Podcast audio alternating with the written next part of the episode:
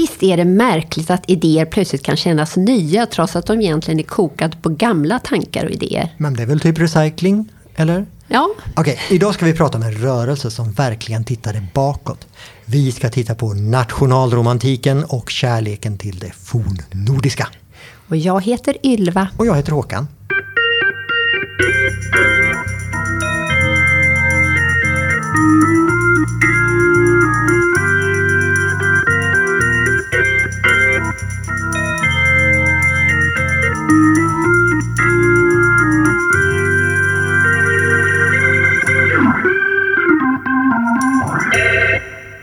Både du och jag har ju fornnordiska namn. Håkan behe- betyder högättad och Ylva betyder ju varghona. Är det här någonting som Götiska förbundet i början av 1800-talet skulle ha gjort vågen för? Ja men absolut. Alltså medlemmarna i Götiska förbundet de skulle ju ta ett fornnordiskt namn om de inte hade det när de gick med i förbundet. Mm, så vi hade fått VIP-kort direkt. Mm, om vi hade varit bra på att trycka ur horn och säga hej och om vi visat mandom, måttlighet och redlighet. Ja, tre dygder som enligt hemsidan i förbundets sätt att bidra till en god utveckling av Sverige. Hems, finns Götiska förbundet fortfarande? Jajamensan. Det finns en falang som håller till i Skansen-Lejonet i Göteborg. Okej. Mm. Men i början av 1800-talet, när Götiska förbundet bildas, då var ju författare som Erik Gustaf Geijer och Esaias Tegnér bland de mest kända medlemmarna. Mm, Tegnér, alltså får jag lite värdelöst vetande? Men okej, finns det verkligen värdelöst Ja, vetande? Tegnér, han hängde faktiskt i Göteborg ibland och drack brunn vid hälsobrunnen i Brunnsparken. Ja. Jag bara har sagt det. Mm, jättebra. Mm. Men när han inte drack brunn, då så skrev han ju. Och vi brukar ju kalla de här författarna för de göticistiska romantikerna. Och de sysslar gärna med forntida heroiska berättelser. Esaias Tegnér skrev ju inte minst Fritjofs saga. Ja, och det var ju en megasuccé. Han tog en medeltida isländsk saga och smackade om den till en modern diktcykel, 1800-tal då. Och liksom tjockt med romantik om Fritjof och Ingeborg. Och det var så nytt, det var så fräscht, det var så omtumlande. Ja, och nu är vi där. Hur kan något som har tusen år på nacken vara nytt? Ja, men det är väl mode och stil. Jag menar, behåll samma stil så kommer du vara inne typ vart 25 år. Ja, men I det här fallet var det just att det var gammalt som var grejen. Svenskarna hungrade efter ett heroiskt förflutet och fram kliver vikingen i isländsk medeltidstappning som görs om till romantisk 1800-talstappning. Men ändå, Ja. nästan. Nästan fräsch, ja precis. Men om han nu, vikingen, är fräsch i början av 1800-talet. Ja. Vad hade gällt innan? Vad hade poeterna skrivit romantiska berättelser om innan? Ja, men det var ju antiken. Antiken? Ja, när vikingen gör entré så det första han får göra det är liksom gå i clinch med antiken. Och de här båda forntiderna de fortsätter ju att brottas under 1800-talet. Jag menar, ställ dig på Gustav Adolfs torg i Göteborg, vad ser du?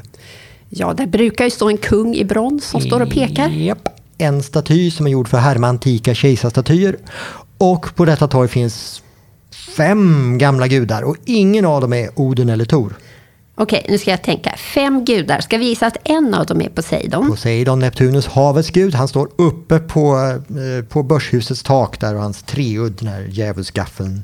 Det är väl ett fiskeredskap? Ja, det är ett fiskeredskap. Och det finns också uppe på en flaggmast där. Och bredvid Poseidon står en typ naken Hermes alias Merkurius. Oh, han som levererar blommor. I, ja, jo, precis. Han också. Eh, menar, han är gudarnas blombud. Nej, menar jag. Han är gudarnas budbärare. Och när han inte är det så är han även handens gud. Du fattar, Göteborg, hav. Och handel. Jag fattar. Ja, precis. Och på en annan flaggmast där kan du hitta Pallas Athena, städernas gudinna. Och Uppe på gamla rådhuset, på varsin sida om klockan, där sitter Justitia, rättvisans gudinna. Och den lite mindre kända Salus, hälsans och välfärdens gudinna. Alltså man kan säga att det är ett myller utav antika gudar helt enkelt. Ja, ett myller av antika gudar och med symbolvärden som den ska vi säga, bildade allmänheten kände till. Och det här är ändå mitten av 1800-talet. Alltså Fritiof och Ingeborg och diktsagan, de har varit igång flera decennier. Så det här är liksom, vi säger då, gudarnas krig. Vem Ja. är det som vinner då? Åh! Ja, vem vinner? Alltså som symboler hade asgudarna rätt mycket motlut. Va? Det, eh, det var ett för stort försprång att hämta in. Jag menar, det heter ju fortfarande justitiedepartementet och inte fårsetedepartementet. Va? Ja, men fårsete var typ rättvisans gud i isländska sagor. Så- Jaha, och eh, i studion idag har vi Forsete-ministern. Ja, och vi har fortfarande Venusbåge och Venusberg, inte Frejabåge. Och Frej- Alltså, nu börjar det bli lite kroppsligt här Håkan. Okej, ja. Okej, men antikens gudar, de, de vinner den här symboltävlingen tack vare att de har tjuvstartat. Mhm. Men du säger så här, Vet du vad asagudarna vinner då? Ja, Tor kommer med i Marvels Universe. Mm, ja, jättebra, men det gjorde han. Men nu tänkte jag lite längre tillbaka i tiden. Jag tänker på namn, jag tänker på effekten av det här fornordiska vurmandet som vi kan se i gatu och platsnamn, inte minst i Göteborg. Ah, du tänker så ja, som Odengatan. Odinsgatan, Odin, ja. Odingatan. ja. Men när staden växte snabbt på 1800-talet så dyker de här fornordiska mytologin upp i gatorna. Och vi har då Odinsgatan, vi har Friggagatan, eh, vi har Torsgatan i Gullbergsvass och så har vi ju Vikingagatan. Och på Liseberg kan du ju fortfarande åka Balder, som är efter den här fornordiska guden Balder, som är son till Oden och Frigg. Ja, och, och rutschkanan, höll jag på att säga. Berg dalbanan är döpt efter idrottsplatsen Balders hage. Som fanns där före Liseberg, men 1800-tal såklart. Mm. Och när Slottsskogen omvandlas till naturpark då i nationalromantisk tappning i början av 1900-talet, då smittade ju asatron av sig. Och delar av parken fick ju namn som Idunalunden, Bragehöjden och Vallhallaberget. Hej och hå och en kanna mjöd. Kan de något mera? Ja, men kanske inte gudarna. Men åtminstone det här fornordiska slog igenom även i arkitekturen. För under 18 och i början av 1900-talet så kommer det här nationalromantiska på bred front. Och hela den här stilen är en reaktion mot antiken. Nu ska det inte vara några mer klassicistiska kolonner, inga sådana här historiserande dekorationer eller det man kallar osvenskt bjäfs. Gör man? Okej. Ja, istället söker arkitekterna förebild i äldre svensk arkitektur. Det ska vara det här äkta knuttimrande huset, någon form av äkta barock och äkta Vasaborgar. Allt det här som man räknar då som någon sorts äkta svenskt. Oh, och vad blev detta? Hur, ser det, alltså, hur ser det äkta svenska ut? men Finns vi det något kvar? Ja, men vi har mycket att välja på. Det finns ju Masthuggskyrkan. Den är, den är liksom Den är jätte, äkta. jättesvensk. Den är jätteäkta, ja. Ja. Och vi har museer, vi har ju Naturhistoriska, vi har Röska, Mhm. vi har ju Televerkshuset, vid Kaserntorget. Och man kan säga att det mesta av allt det här jätteäkta, det är byggt under tio intensiva år, mellan 1910 och 1920. Men det finns faktiskt de som brukar räkna Feskekyrkan också dit. Men den är ju byggd faktiskt redan 1874. Och, och här får det inte vara någon liksom, marmor och ingen ädelträ från regnskogen. Nej, nu ska det vara äkta svenskt trä, tegel och natursten. Och det här gäller ju inte bara i de här monumentalbyggnaderna utan även i lite finare privatbostäder. Det ska vara kärade eller faluröda fasader och tätspröjsade fönster. Det var vanligt på både villor och hus. Som lite grann Landala egna hem kan man säga. Mm. Jag tänker lite på det här att eh, du säger Vasaborgar. Det syns nästan på ett hus som Naturhistoriska att här har de haft en gammal borg som förebild. Vilket gör det lite svårt idag just det här att kombinera den med idén om att tillgängliga museer och låga trösklar och Ja, precis. Men då är ju idealen att ska liksom, museibyggnaderna ska skapa vördnad. I- Det handlar inte om att alla ska vara- känna sig välkomna, utan lätt knäsvag ska du komma insvajande genom den väldiga porten för att hänföras av naturen eller historiens storhet. Och de som reser runt i Europa kan ju se att så här ser ju äldre museer ut lite precis överallt. ja, det är sant.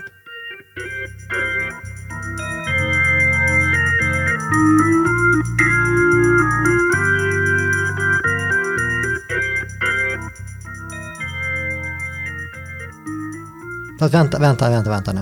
Nu pratar vi alltså göter och gamla Vasaborgar och gamla gudar. Är det inte, hur- hur kan det då se likadant ut i andra länder? Jag menar, var inte det här äkt svenskt, äkt svenskt? Jo, men det kan man tycka, men det fungerar inte så. Kanske ringer det någon liten klocka om jag säger Arts and Crafts-rörelsen. En liten, liten kanske? Mm. Men det här, Arts and Crafts är ju en konstriktning och en social rörelse som växer fram i England. Och den är ju starkast i slutet av 1800-talet. Vi har föregångsmän som John Ruskin och den här tapetgurun William Morris. Och hela den här rörelsen är en slags reaktion mot överlastad arkitektur och rikemanshem som såg ut som ja, faktiskt belamrade antikvitetsaffärer under den här tiden. Men också mot det här massproducerade industriföremål. Nu är det hantverk som gäller och det ska vara smakfullt, vackert och naturligt.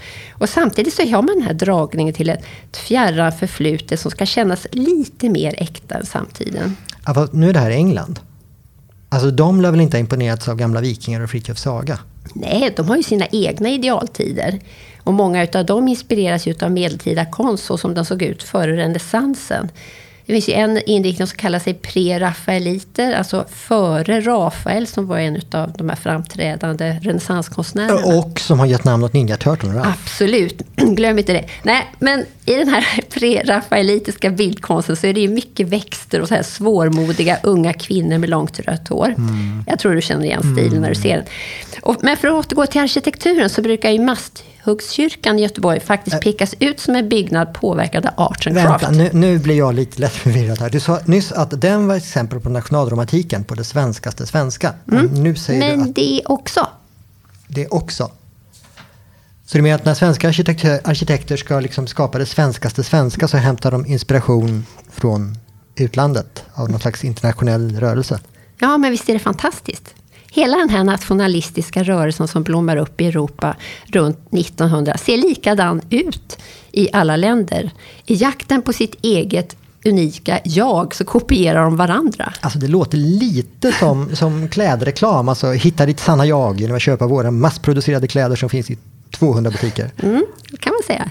Så oavsett om du sökte dig tillbaka till gamla germaner som tyskarna, eller till medeltiden som engelsmännen, eller till vikarna som svenskarna, så blev resultatet väldigt likt. Alltså en vurm för det som är äkta, för hantverk och så ett motstånd mot utländska influenser. Men Plus att alla börjar bygga nästintill identiska museer för att berätta om sin särart.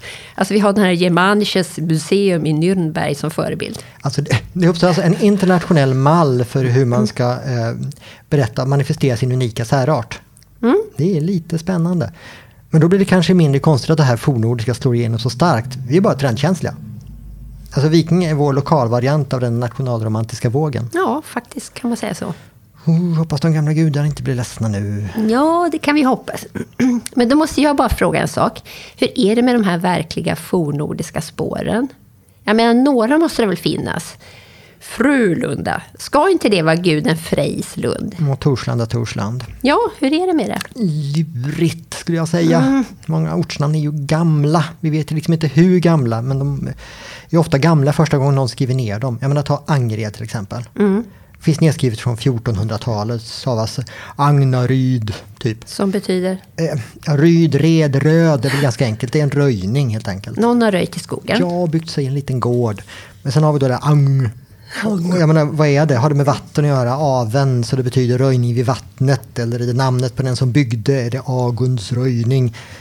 Det visste väl inte den som skrev ner. Det visste kanske inte de som bodde där heller. Mm. Och, och, den som skrev ner det kan ha hört väldigt fel. Mm. Och, och, det skulle vara kul om Frölunda betyder Fröslund. Mm, och så har vi så här stora grisoffer i skogarna runt Västra Frölundas mm, kyrka. Lite fruktbarhetsritualer på det. Alltså. Nu är det det här igen. Okej, okej. Okay, okay. Men, ja. mm. men. Alltså, för det mesta är ortsnamn tråkiga. Ja, men det är till för att folk ska fatta vad jag menar. Jag menar, Lundby betyder byn vid Lunden. Så du ska tro att det är någon annan by jag menar. Och hur tråkigt är Frölunda? Det finns en risk att det är jättetråkigt. Nej. Jo, men det, först dyker det upp så är det Frölanda och landa betyder strandmark eller mark vid vattnet. Mm, så där har Frej badat? Eller inte. Frö Frölanda kan betyda fruktbar helt enkelt. Fruktbara strandängar? Ja, gröna strandängar. Eller inte, för jag menar namn ändras och flyter. Men det är en rätt stor chans att Frölunda inte har med gamla Frej att göra. Det var tråkigt att mm. höra. Riktigt tråkigt. Finns det alltså inga gamla gudanamn kvar före 1800-talet? Ja, men alltså, teorierna säger att namn som innehåller sånt som kan ha betytt tempel eller helig plats, de kan vara riktiga. Jag menar namn som har Harg eller Lund eller Vi i sig. Vi som i Ullevi? Precis, guden Ulls Vi. Ja, fast det var ju ett modernt namn då. Just ja. ja. Jo. Ja, de brukar säga att en berättelse har en början med mitt och ett slut, tänker jag nu i alla fall. Hur länge höll den här vurmen för det äktsvenska för vikingar och asagudar i sig? Ja, men om vi ska vara riktigt brutala, då kan vi säga att det stupade i första världskriget på 1910-talet. Så de besegrade Zeus men stupade vid Verdun? Mm, faktiskt. För världskriget innebar ju ofattbart stora förändringar i hela Europa. Inte minst så slog ju demokratin igenom på bred front. Även i Sverige som ju ändå slapp undan själva kriget. Mm. Här har vi ju faktiskt demokrati som segrar 1918. Och i den nya världen finns det inte riktigt plats för det här bakåtblickande naturromantiska. Eller idealiserande av forntida krigare. Precis, för nu kommer funkisen och enkla praktiska lösningar. Det är arbetarlitteratur och surrealistisk konst som är stort. Ny tid och nya internationella vågor. Ja, visst, men... Men? Men det som är spännande med de här vågorna är att de försvinner ju sällan spårlöst. Varje våg lämnar kvar sina byggnader, sina uttryck, sin konst och så vidare.